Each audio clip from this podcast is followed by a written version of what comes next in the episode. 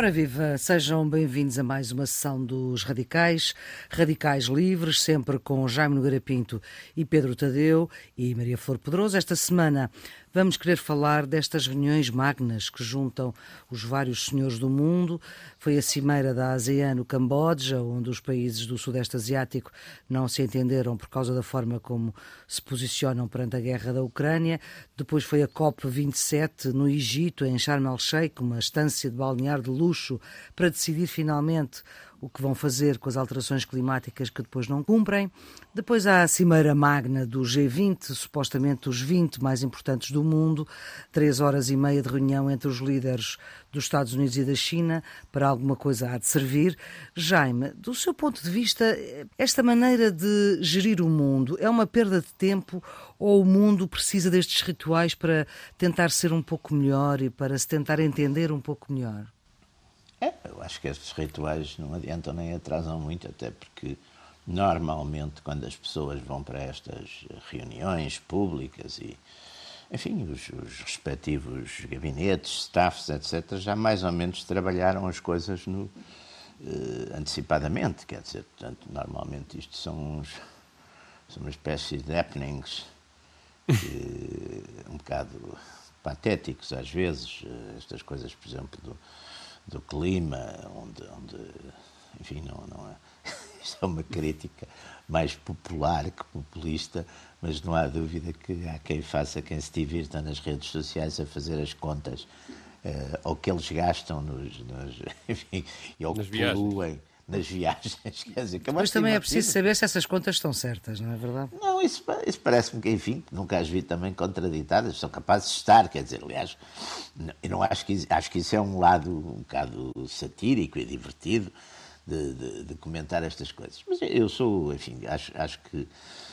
Uh, para o que interessa, para o que interessa, para o que interessa é que eu penso, e penso eu, porque graças a Deus pensa muita gente, que estamos, uh, enfim, no, no, no limiar ou no interregno ou na, eh, na antecâmara de uma, de uma nova ordem internacional. Estamos num interregno, os interregnos às vezes são prolongados, quer dizer, nós tivemos, tivemos normalmente as ordens internacionais e, que é, e que é, de que é que tratam as ordens internacionais? Tratam de duas coisas. Tratam da, da arrumação dos territórios entre os poderes, não é? A gente vê sei lá, a Grande Guerra, a seguir à Grande Guerra, os impérios eh, chamados impérios centrais, a Alemanha, a Áustria-Hungria foi toda, a Áustria-Hungria abrangia para aí oito ou nove países independentes de hoje, quer dizer, uhum. a Alemanha, a Rússia, tudo isso foi, foi mais ou menos uh, partilhado e repartido, etc. O Império Otomano também foi à vida. Uhum. Uh, depois houve aquele breve interregno de 20 anos, Segunda Guerra, dependente da Primeira, ou melhor, consequência da Primeira, novamente há rearrumações de, de, territórios e, sobretudo, há outra coisa, e que foi clara no fim da Segunda Guerra. Definem-se novos princípios de legitimidade, não é? Por exemplo, segunda, no fim da Segunda Guerra, e através da, da Carta das Nações Unidas foi, de certo modo, definido um princípio, vários princípios de legitimidade, que iam desde o do direito dos povos à autodeterminação até ao, à ideia da, eh, da igualdade, dos princípios democráticos, etc.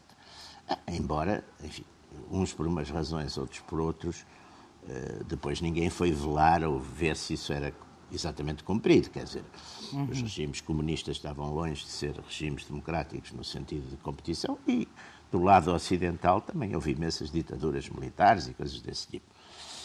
Agora, tivemos aquele, o fim da Guerra Fria, não é? Em 91, 92, enfim, e a União Soviética perdeu, de certo modo, tanto perdeu que foi toda fragmentada. A seguir tivemos, mais uma vez, a ideia de que, pronto, agora vai ser tudo capitalista e vai ser tudo democrático, etc. Parece que isso o, não aconteceu. fim da história, não é? é? O fim da história, do Fukuyama. Ao mesmo tempo veio uma outra tese competitiva dessa, que me parece bastante mais acertada com o que está a passar, embora não seja 100%, mas aproxima-se mais da realidade, foi a coisa do Huntington, da luta das civilizações.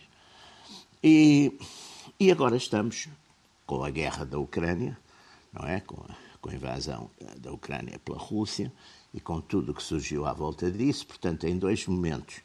Momento de solidariedade, digamos, euro-americana, sobretudo, com a Ucrânia, e depois o teste, que é isso que estamos a ver, até que ponto o resto do mundo seguiu essas posições. E aqui não há propriamente apoios diretos ou proclamados à Rússia, há muito pouco, mas há aqueles Estados, enfim, bastante importantes, desde a maior parte do mundo árabe, uma parte do mundo africano, eh, a China, a Índia, uma parte também da América Latina, que de facto não seguiu essa política de imposição das sanções à Rússia. E, portanto, estamos a ver surgir uma nova ordem, ou não, não é? Por enquanto ainda é uma desordem, uhum. chamamos assim, mas onde eh, estamos a ver um bocadinho aquela fórmula do West against the rest. Até porque o hum. presidente Biden, com a sua preocupação de fazer da, enfim, da, da, da, desta, deste conflito uma luta das democracias contra as não-democracias, não, não, não parece ter tido muito êxito, como é normal, junto dos países árabes, que não são propriamente democracias, e junto de uma série de Estados que também não são, portanto, não, não vão.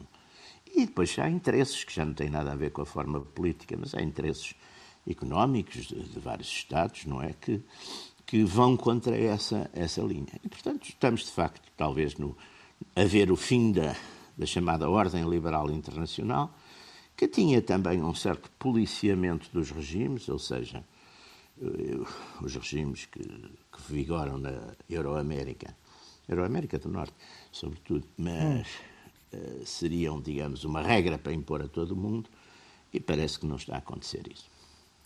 West against the rest, portanto, o Ocidente contra o resto, Pedro, é isso?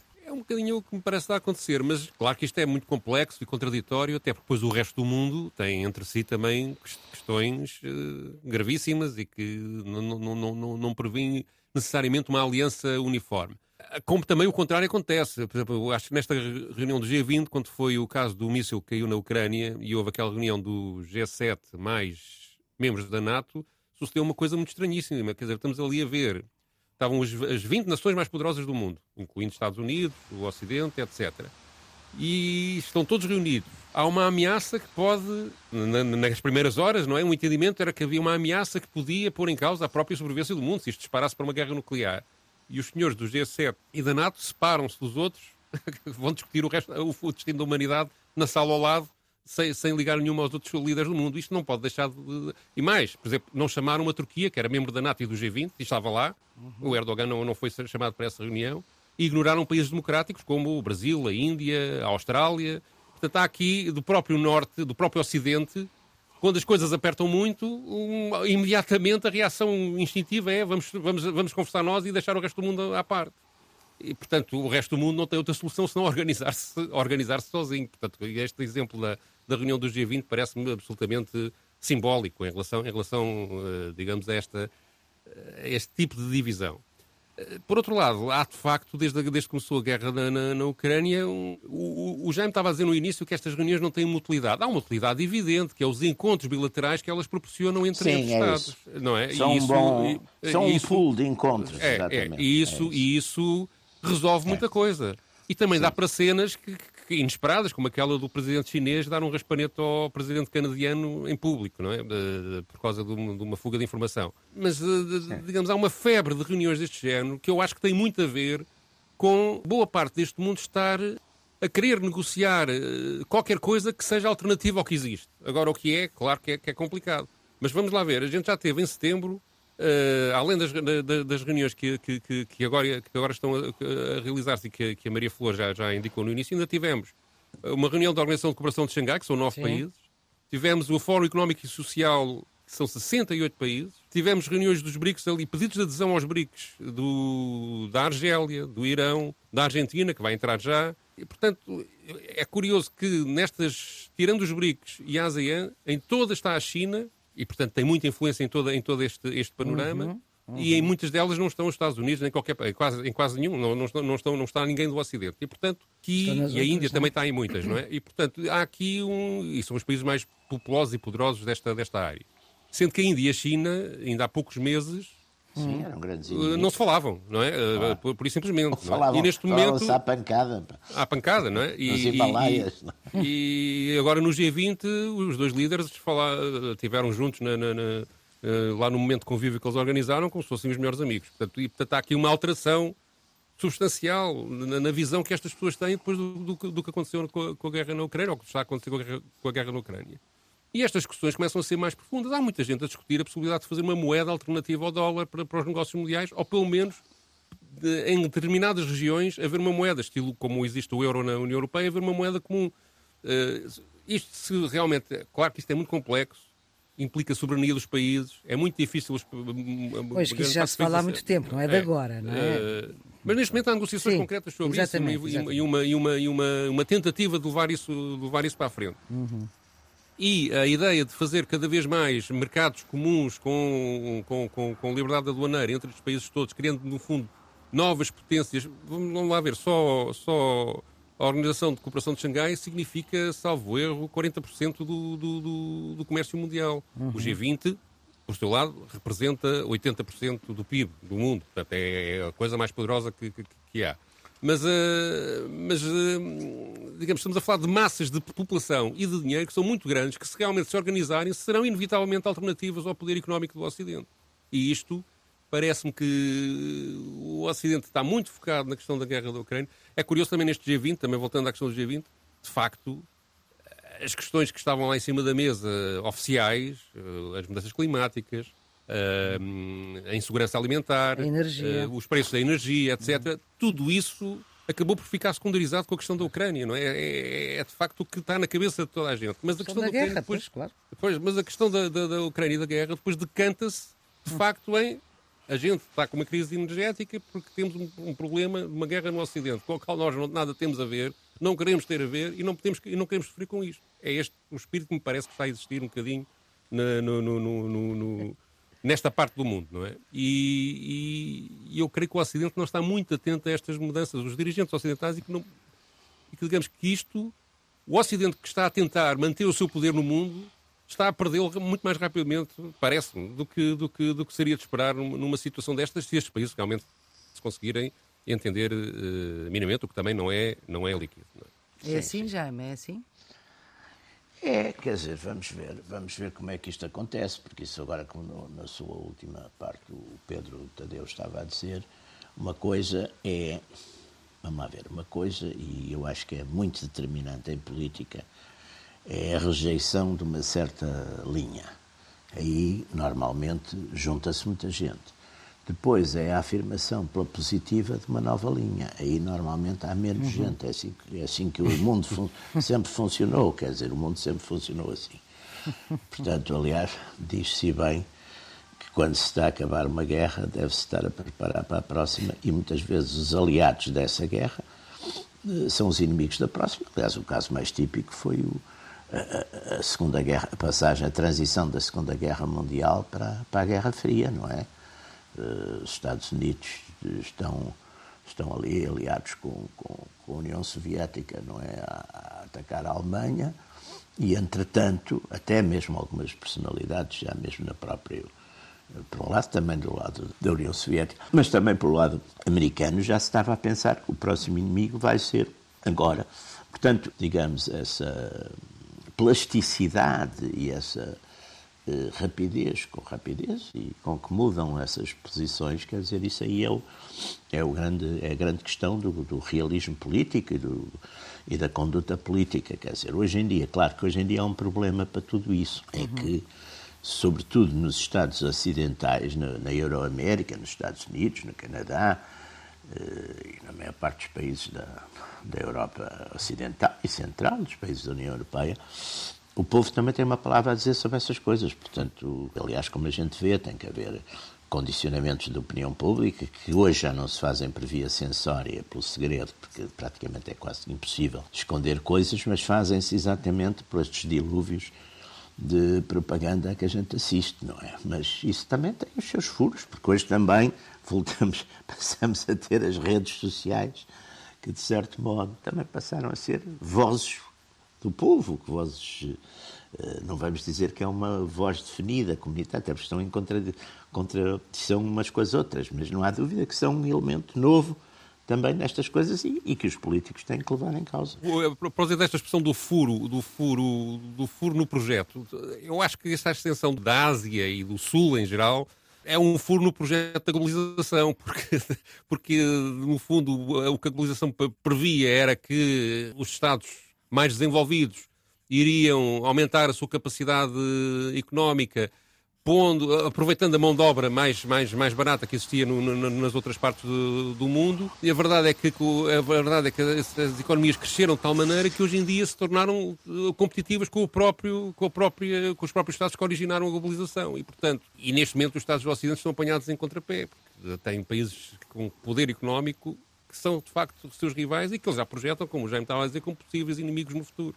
A China, nomeadamente. Apesar de, neste, neste G20, de facto, o encontro entre o Xi Jinping e o, e o Joe Biden ter, ter hum. criado ali um momento de distensão e de haver ali um mínimo de acordo, nomeadamente nestas questões que estavam lá em, em discussão na, no G20, na, na, na parte oficial, da, da, das alterações climáticas, da, da, fome ou da insegurança alimentar, etc. E também pôs a China a assinar um documento final que uhum. é muito uhum. condenatório da Rússia, uh, independentemente da, da, da, China, a China e a Índia, independentemente da, da digamos, das reservas que a China e a, e a Índia, por razões diferentes, têm em relação a tudo o que está a passar e ao comportamento do Ocidente nisto, a verdade é que o texto final é agressivo em relação, em relação a aquilo que a Rússia foi Sim, fazendo é, neste é último mês. declarações de princípio. É verdade, também é, são daquelas coisas depois. Para as Nações Unidas, a história das Nações Unidas é só isso. Normalmente Mas neste contexto tem nenhuma. outro valor, não é? Não sei, Maria Flor, não sei, não sei. Sim, não na prática não sabemos o que, é que, o que, é que isto vai dar. Porque a questão era saber, quer dizer, a Índia vai parar de comprar armas à, e petróleo à, à Rússia? A ah, China pois, vai. Não, vai acontecer alguma coisa dessa. Então, deixa, quer dizer, Ou fazer algum embargo económico, não é? De facto, não, não, não, não, se importem muito com isso, as coisas da maneira que estão. Aliás, o texto depois tem aquelas formulações que são um bocadinho ambíguas, que dá para múltiplas interpretações, como é hábito depois quando há uma grande tensão, negocia-se à palavra e à vírgula o que lá está e aquilo Sim, acaba por ser um bocadinho... Os diplomatas um bocadinho... estão treinados para isso, pá, Sim, talvez não estejam para outra coisa, mas para isso sabem, sabem fazer. e dizer, também isto revela todas estas, estas sucessões de cimeiras Há uma total Sim. ausência da ONU, que é uma coisa, que é uma coisa, Sim, que é uma coisa lamentável. A importância que a ONU já teve nos anos 60, por exemplo, e 50, e o que hoje em dia tem é. Isso é do bloqueio do Conselho de Segurança. Porque Sim, tu, mas, tudo o que, que interessa na ONU tem que passar. Se não houvesse bloqueios de Conselho de Segurança, tínhamos tido muito mais microguerras, muitas mais. Dizer, também isso foi uma coisa, quer dizer, quando se fez o, os estatutos, houve a ideia Pronto, todos eram iguais, mas uns eram mais iguais que os outros, não é? Isso, é, Exatamente. isso vem desde o Orwell. Uh, Exatamente, mas manteve-se ali uma certa ficção durante muito tempo, por exemplo, quando a China, a China nacionalista, não é? A China Taiwan, mantinha o seu ah. lugar. Isso, por exemplo, era, era um bocadinho uma, uma ficção. Hoje, hoje, mas é que depois nunca se conseguiu, apesar de ter havido N propostas e tentativas para mudar a composição do, do enfim, dos, dos, dos, membros permanentes do, dos, dos tais cinco, Uhum. Nunca houve mudança, não é? Uhum. Nunca houve mudança. O, o Jaime há pouco deixava uma pista em relação às redes sociais e, e, ao impacto nesta nova ordem, nova ordem mundial. Talvez explorarmos um bocadinho por aí, Pedro. Vamos ver, as redes sociais estão, estão sob ataque do, dos poderes centrais que, e, e, das claro. próprias eh, companhias uhum. que, que, que, que, a gerem, não é? Com a história de que é preciso combater as fake news, as notícias falsas. É preciso combater as notícias e, e é falsas. É preciso combater depois, o, o, que, o, critério, o, o critério ódio, do é? que é outra e, o ódio, e o ódio, não é? Ódio. E depois, há, com base neste, neste critério, cometem-se depois abusos. Sendo que tivemos agora um exemplo de uma terrível notícia falsa que durante três horas pôs em perigo o mundo e que veio de uma agência noticiosa reputadíssima da Associated Press. Por causa do míssil, estás a falar, por causa do sim, míssil. Da... Cita uma fonte militar, uma fonte militar, uma fonte, aliás, do Serviço de Informações dos Estados Unidos altamente qualificada, segundo o despacho inicial da AP, uh, o míssil que lá tinha caído na, na, Ucrânia tinha sido resultado de um ataque russo. Mas depois e... também foi os Estados Unidos, também foi Biden que pôs fim a isso. Depois foi três horas, duas ou três horas depois, foi, foram os serviços de informações dos Estados Unidos que informaram o Presidente que não era bem assim e, e a coisa lá se... Mas durante, aquele, durante aquelas Sim, duas, três horas, exatamente. Facto, com outros, com, com, com, outros dirigentes mais,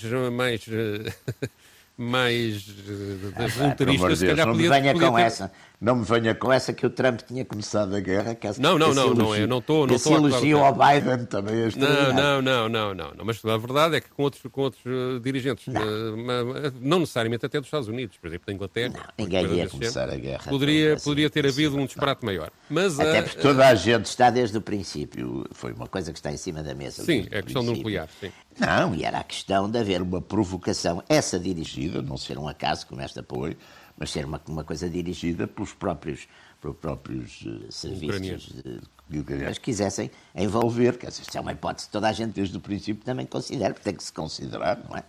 Enfim, não apareceu e não acredito que também se metam para aí. Mas não há dúvida que é uma hipótese, portanto, qualquer coisa desse tipo vai ser sempre verificada, não, é? não, não vai não vai haver, eh, quer dizer, penso que aí, apesar de, apesar de, de haver uma certa decadência dessas coisas. Mas mesmo que nesta questão está... das redes sociais, tanto, o, o meu ponto era que há notícias, digamos, com carimbo de oficiosas, que são por vezes mais ah, perigosas do que as que circulam pelas redes sim, sociais. Mas voltando sim. à pergunta da, da, da Flor, vamos lá, a pergunta da Flor que é baseada internet... no, no, no, no, Jaime, naquilo que, sim, sim, que, sim. que o Jaime estava... Mas a própria internet sim, está, a ser organizada. Desculpa está a ser organizada. Deixa-me só acabar aqui uma ideia. Mesmo a própria internet está, a acabar, está uh, paulatinamente a ser construída com uma divisão no mundo. Há uma internet, começa a haver condições para haver uma internet russa, já há uma chinesa, e, digamos, o mundo interligado da forma como esteve interligado até agora vai modificar-se. Isso implicará mudanças naquilo no próprio acesso às redes sociais e a qualquer tipo de sistema eh, de, de, de, de transmissão de dados através uh, do planeta, provavelmente vai estar, passar a estar sujeito a alguma, algumas condicionantes geoestratégicas. E, portanto, digamos, o tempo da, da aparente liberdade da internet também pode ter os seus dias contados. É? Tecnologicamente, hoje em dia, isso já é possível. Sim, mas eu acho que isso influencia mais as, as opiniões internas, não é? Hum. Sim. as opiniões internas. Bom, essa coisa de fake news, a gente também, se for minimamente preparado, também consegue mais ou menos fazer uma destrinça dos golpes do, do, do que é fake do que é fake. Eu, eu, estou farto de receber, por exemplo, uh, coisas sobre a intervenção militar no Brasil, que tanto quanto eu sei ainda não aconteceu. Mas já com proclamações de generais, e de generais, ou brigadeiros, ou o que for. Bem, quer dizer, e coisas relativamente construídas. Só que a gente parte do princípio que uma coisa dessas, se acontecer, essa está mesmo no, no, no mainline das, no, no, no, mainstream das notícias. Quer dizer, não, não, não, não, não pode haver uma coisa que. Normalmente essas notícias vêm, ei, você guarde para si, mas já o não sei quantos. Quer dizer, tem pés da cabeça, não é? A gente também tem um um critério. Agora, há coisas completamente absurdas. Eu não creio, que, não creio que haja uma. Acho que isso a experiência tem indicado que não haja uma blindagem generalizada das pessoas em relação às fake news, além de algumas serem de facto muito bem montadas. Não, não há, e, isso poder, não há. Mas, não, mas isso as não pessoas há. Então, infelizmente não há, porque as pessoas são. Quer dizer, uma grande parte das pessoas são, são, são crédulas e, sobretudo, são crédulas naquilo que gostariam que acontecesse, não é? Sim, sim, exatamente. Portanto, a maior parte das pessoas tem muito isto alimenta muito o wishful thinking, não é? Aliás, também vamos dizer, com, com, toda, com toda a objetividade, a chamada imprensa de referência hoje em dia também é assim, quer dizer, também já, já tem uma quantidade, mesmo uh, análises. Uh, então, agora, o, o, uh, o florescimento dos especialistas é uma coisa extraordinária. Quer dizer, Portugal tem, não sei se dezenas, centenas de especialistas em, em coisas estranhíssimas, em, no clima, no, nas guerras. Então, nas guerras tem 500 mil. Pá. Eh, Mas isso são, são os militares, não é? Não, não. Por acaso, os militares, devo dizer que até são dos mais. Nesse aspecto claro, têm sim. sido mais, mais rigorosos e mais objetivos que a maior parte. Não, estou a dizer uns, uns, uns, uns, professores de umas universidades, também, não sei, não sei se são melhores, se são piores que as outras, mas quer dizer, aparece, de repente estamos inundados de especialistas em questões internacionais, especialistas em coisas gerais, quer dizer, especialistas em humanidade, especialistas em. Não sei, pai, quer dizer, não. não é um não... bocado que nós somos, ó Jaime, não? autocrítica, isto é o momento da autocrítica. É um bocado que nós somos. Olha, eu, eu, eu costumo, eu, eu, eu, eu, por graça, só por graça, digo que tirando ciências exatas e futebol, que mais ou menos também consigo falar de qualquer coisa, de bem ou mal, quer dizer, não sei. Bom, se calhar um destes dias temos que fazer aqui uma, uma, Eu uma posso conversa... não conseguir, mas tento. uma conversa futebol, sobre... Futebol não sei. Pá. Sobre a não, questão a Cristiano Ronaldo. Olha, não, estas implicações eh, políticas do, destas coisas dos Qatar, isso até por acaso tem uma certa graça, na, Ah, medida pois em que, na medida em que o futebol se tornou uma espécie de religião que tem características até da política, não é? Por acaso até fervor- tem indiretamente a ver com o que nós estamos aqui a falar, porque há uma o parte fervor desta discussão... futebolístico, não é? O fervor fu- futebolístico, o fervor futebolístico, naturalmente, vai hoje para, para, para os clubes, para, para, a identificação, identi- é, que era antes uma coisa que havia pela política, pelos, pelos, pelos- até patriotismo, tudo isso, hoje transferiu-se muito para o- exatamente para aí, não é? Eu como sou completamente não percebo nada, não, não tenho sensibilidade nenhuma, até às vezes tenho pena, acho que sou uma espécie de sub-humano, porque não tenho sensibilidade nenhuma às questões futebolísticas. Dá-me a impressão que a última vez que vi um jogo de futebol, eu devia ter para aí 10 anos num estádio. Devia ter para aí 10 Então ainda viu o Eusébio. Antes do Eusébio, se calhar. vi, não sei se vi. Eh, não, ainda sim, ainda vi, ainda vi. Mas quer dizer, eu, eu era, isto vi futebol no Porto, onde, Ah. No Porto, no Estádio das Antas, onde eu levava um livro para ler, normalmente, quer dizer, ia com um tio meu que gostava muito de futebol. E há uma fotografia que documenta isso, Jaime, era, era engraçado. Não, nesse tempo não, não Eu havia sei, pois, claro. telemóveis, não, não. Exato. Não, mas estava... estava Levar um livro para ler para um estádio de futebol. Lá fartava-me de ler. Eu não, não me interessava nada o que se estava a passar. Não. Bem, nesse tempo também as pessoas eram bastante educadas, quer dizer, não havia aqueles palavrões, aquelas coisas que hoje me dizem que se dizem nas as claques. É, pá, a primeira vez que eu vi uma invasão num estádio, eu tinha 6 Ai, ou 7 anos. faz muita um impressão. Sporting Leixões. E aquilo foi antes do É. 25 de O pior Abril e que se- aquilo... o, o pior pá, que se chamava o árbitro era Gatuno. Gatuno. Ah, não. Eu- Era Gatuno. Eu uma vez num, num estádio do Benfica Porto, eh, houve uma vez uma boca que, se que eu vi ao pé de mim e que nunca mais me esqueci, que algum jogador caiu e estava no chão e alguém diz, epá, levanta-te, estás a ocupar espaço. Ah, isso É isso muito bom, é muito bom. Isso é territorial. Pá. Isso é Mas um- mesmo esta questão do Mundial, por acaso tem um pouco a ver com o que estamos hoje aqui a, a falar, e agora desviámos um bocadinho, que Sim. é, é com toda, ou seja, utilização dos sentimentos do- de, de- de bondade Sim. humana na questão dos direitos humanos, que, que- é, que é completamente legítimo e é a indignação que provoca, mas é em cima da meta, quando o, o, aquilo já se está a realizar, que se mobilizam as opiniões públicas, também através das redes sociais, para condenarem o Mundial de Qatar, que já está, entretanto, organizado e que foi co- concessionado há 12 anos. E com, ou seja, misturando digamos, de valores legítimos e defensáveis e completamente e com os quais eu estou completamente de acordo, mas também com um, um preconceito em relação a um país que é diferente do, nosso, um país do sul, um país do, de fora desta esfera ocidental que é diferente de nós. E há aqui uma coisa de xenofobia misturada, subrepticiamente, que me incomoda um bocado. E, portanto, isto tem muito a ver com esta com esta hum, que os, os países não ocidentais nós não temos bem a consciência de como eles olham para nós como ex-colonizadores,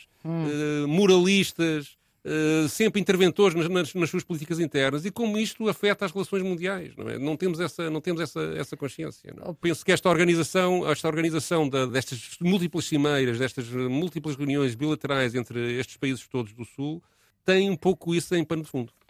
E tu, precisamente para dares corpo a essa ideia, foste ver a imprensa in- indiana, porque o próximo G20 vai ser na Índia, não é?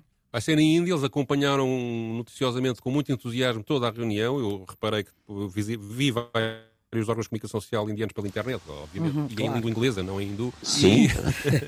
E, e Especialista muito- em, em generalidades, mas calma. Calma, exato. Eh, e vi que, de toda a imprensa, mesmo a mais popular, eh, eles têm lá também jornais muito populares. eh, Aliás, a- E muito a imprensa- lidos. E muito lidos, são muito lidos. Lá, imprensa aquela gente toda, que- bom, é. é. Eh, aliás, aqui há uns 6, 7 anos ajudei a organizar uma conferência cá com média, com, com jornais de todo o mundo, aqui ah. em Portugal, e, e, apareceu o indiano que vendia um milhão de exemplares ou qualquer coisa assim, e dizia, e então dizia, mas por que é que vocês não vendem? Nós conseguimos, eu não consegui compreender porque é que nós estávamos todos em dificuldades, porque aquilo era sempre a subir lá. Mas, mas uh, e depois queria explicar como é que ele fazia. Nós pusemos palavras cruzadas, por exemplo, que era uma coisa. Era uma... mas uh, voltando aqui ao assunto, uh, o... então encontrei um jornal de referência de 1878 mais novo que o Diário Notícias, que é de 1865, mas já bastante uhum. antigo, que é o de Hindu, eh, onde uma especialista em assuntos internacionais, a jornalista Suhasini Haidar, faz uma, além de escrever sobre, sobre, sobre no jornal, faz também uma rubrica na internet, em vídeo, chamada Worldwide, uma crónica muito bem feita, de 20 minutos, eh, semanal, sobre, sobre a situação no mundo.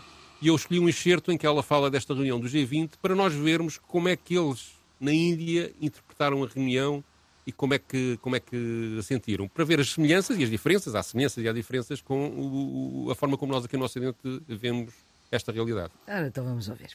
There was actually a joint communique. There were deep differences over the language on Ukraine that kept uh, all the Sherpas uh, who were negotiating uh, up at night.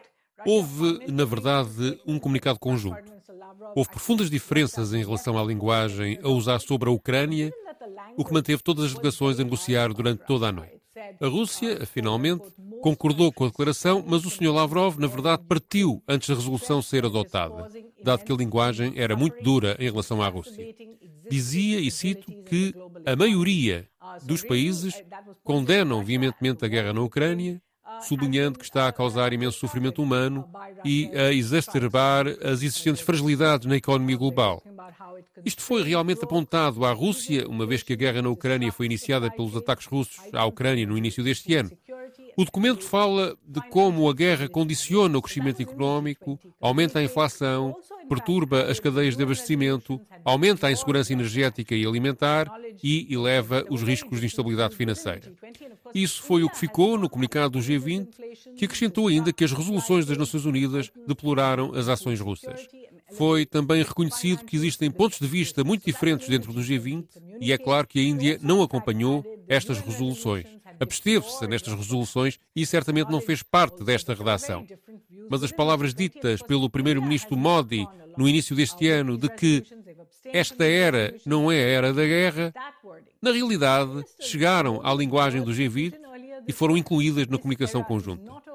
Porém, não se realizou nenhuma sessão fotográfica conjunta, dadas as diferenças entre todos os países. No joint photo op, however, was held given the differences between all the countries.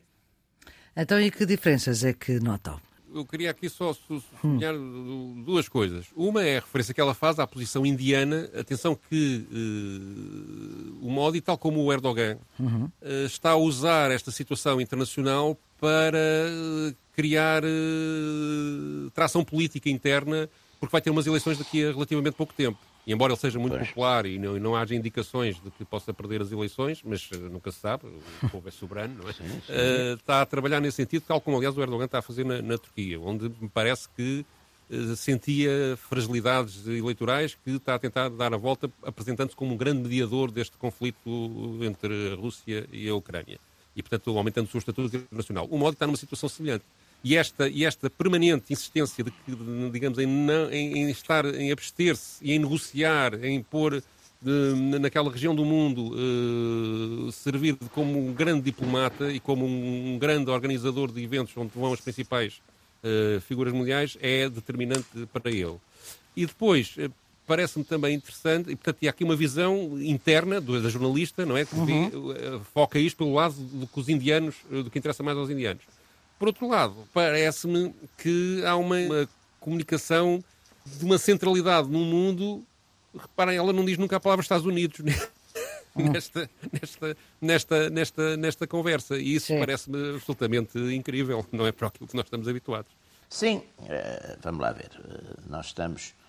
Se pode ser uma das características e vai um bocadinho ao encontro do. Vai um bocadinho ao encontro do, do de, de facto, das tais teses do, do Samuel Huntington, quando acabou a, a, Guerra Fria, quando houve aqueles entusiasmos todos do, do fim da história, a ideia do Fukuyama, que, que foi, foi na altura uma coisa que teve aí toda a uhum. parte, muitos sim, entusiastas, sim. que de facto o mundo ia ser todo a partir dali já não havia regimes alternativos, o mundo ia ser todo democrático e, e, capitalista e tudo isso. Ora, isso não levava exatamente em conta os fatores culturais, identitários, históricos, etc.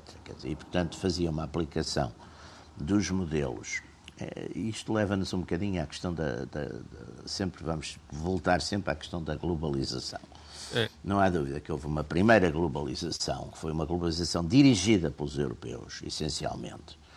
E, e quer dizer, a gente às vezes não pensa nisso, mas uhum. há 100 anos claro. os europeus e os, e os, americanos, quer dizer, dominavam o mundo completamente. Uhum. Mesmo Estados. A Índia não era independente, a maior parte dos Estados Sim. africanos não eram independentes. A maior parte, muito, uma parte substancial dos Estados asiáticos também não eram independentes. O mesmo no Médio Oriente. A, a, e muitos, quando passaram independentes, eram Estados eh, colonizados. partida entre os comunistas, os nacionalistas, os senhores da guerra, portanto, os, os estrangeiros continuavam a ter uma enorme influência nisso. E depois deu-se um fenómeno que eu, enfim, então por acaso é uma coisa que um dia podemos até fazer uma discutir isso, que eu acho que é muito interessante. Os europeus exportaram esse domínio, não é? Mas também exportaram, acabaram por exportar os seus conceitos, nomeadamente conceitos do tipo de soberania popular, que não era propriamente uma coisa que existisse nessas áreas, e segundo, o conceito de Estado. E, portanto, deu-se uma coisa muito interessante. Por um lado, a globalização, a ideia das técnicas, eh, mercadorias, as ideias, os princípios, os regimes, tudo isso. Mas, ao mesmo tempo, multiplicamos os Estados, Estados soberanos. E, portanto, como cada um desses Estados acaba por ser, com mais ou menos soberania real, acaba por ser muito cioso da sua soberania, eh, eh, também se introduziu uma fragmentação poderosíssima, não é? Política. E, e essa, essa não, Há uma é globalização é, económica é e uma fragmentação é? política, não é? E, portanto, hoje, o que nós temos é uma parte dos Estados do mundo que dizem está bem, mas a gente não quer, os vossos regimes não estão adequados ao, nosso sistema, desde já os árabes, desde já a própria China, desde já, de certo modo, a própria Rússia, desde já, quer dizer, uma série de Estados e o nacionalismo acabou por ser, curiosamente, eh, embora tendo sido, digamos, uma ideia que teria sido vencida na, na, na, Segunda Guerra Mundial, mas acabou por ser fortíssimo porque passou exatamente para essas áreas que antes eram periféricas e dominadas. Há um problema que o, que o Jaime não, não, não, conta, que é esse nacionalismo que também uh, tem, tem uma perversão, que é é construída em muitos sítios em fronteiras que não correspondem a verdadeiras nações, porque muitas herdaram as fronteiras europeias determinadas uh, por negociações entre, entre, entre, entre as potências coloniais, que não correspondem depois, a, digamos, a, a identidades uh, culturalmente sólidas no terreno. E, portanto, essa, esse nacionalismo é um nacionalismo em volta de bandeiras, de uma bandeira que, por, por, por, e de um poder político que, por vezes, está nesses países muito, muito dividido uh, internamente e, portanto, isso ainda complica mais uh, a situação. Mas há, de qualquer maneira, uma, uma globalização económica, isso parece-me evidente que Sim, ainda, tem, ainda, tem, ainda, é... tem, ainda tem muita força, não é? Não é estas pequenas reuniões que vão, que vão pequenas, que são grandes, não é? mas não são estas reuniões. Isto é, estas reuniões parece-me é que são digamos, o, o polo do poder está, está de facto a, a, sair do Ocidente, aparentemente, não é? Claro que isto é tudo muito imprevisível e pode levar muitas, muitas voltas, mas, eh, mas há aqui uma tentativa do Sul Global e do Leste Asiático em, em, em tentar organizar-se, em ser alternativa, de alguma forma, ao poder do Ocidente. Uh, e isso parece-me um movimento que, não, que, não, que nunca aconteceu, acho que é a primeira vez. Não, não, não me lembro da história de já haver, aconteceu, já aconteceu, oh, oh Pedro, já aconteceu, mas no quadro ideológico, por exemplo, da Guerra Fria, quando apareceram as não, mas isso era leste-oeste, era uma coisa diferente. Sim, e era, não, mas era, dentro disso, era, repare uma era, coisa. E era a América disso, dominava a América do Sul, os Estados Unidos a América sim, do Sul e uma parte da África. Não, não mas, se é esqueça é que dentro disso, os chineses, numa dada altura, no tempo do maoísmo, vieram com aquela teoria que também os, a União Soviética era uma espécie de, de, de fascismo, de, de, coisa, etc., não representava verdadeiramente sim, sim, sim, os povos do chamado terceiro mundo, não é? Foi uma coisa que apareceu. Sim, houve movimentos e, não alinhados, sim. Mas, foi chineses, uh... não alinhados. Tudo sim. isso já era uma tentativa. Mas, mas não tinha esta distribuição geográfica, não, não, seja, não tinha. Não, não tinha sobretudo, não tinha, não tinha aquilo que durante a Guerra Fria, apesar de tudo, era uma bipolarização muito poderosa, dizer, até, sim, até pelo aspecto sim. dos armamentos, até porque não havia exatamente esta, uh, esta globalização económica, portanto, a globalização económica também deu, por exemplo, a certos poderes regionais que saíram bem nessas coisas, como é o caso, por exemplo, dos turcos, etc., deu-lhes um, deu-lhes um prestígio e uma força que não tinham, não é? Uhum. Uh, portanto, tudo isso contou, quer dizer, um, uh, agora, o, o, que eu diria é que o mundo, apesar de tudo, é muito mais complicado que os especialistas procuram, às vezes, explicar. Não é? Ora.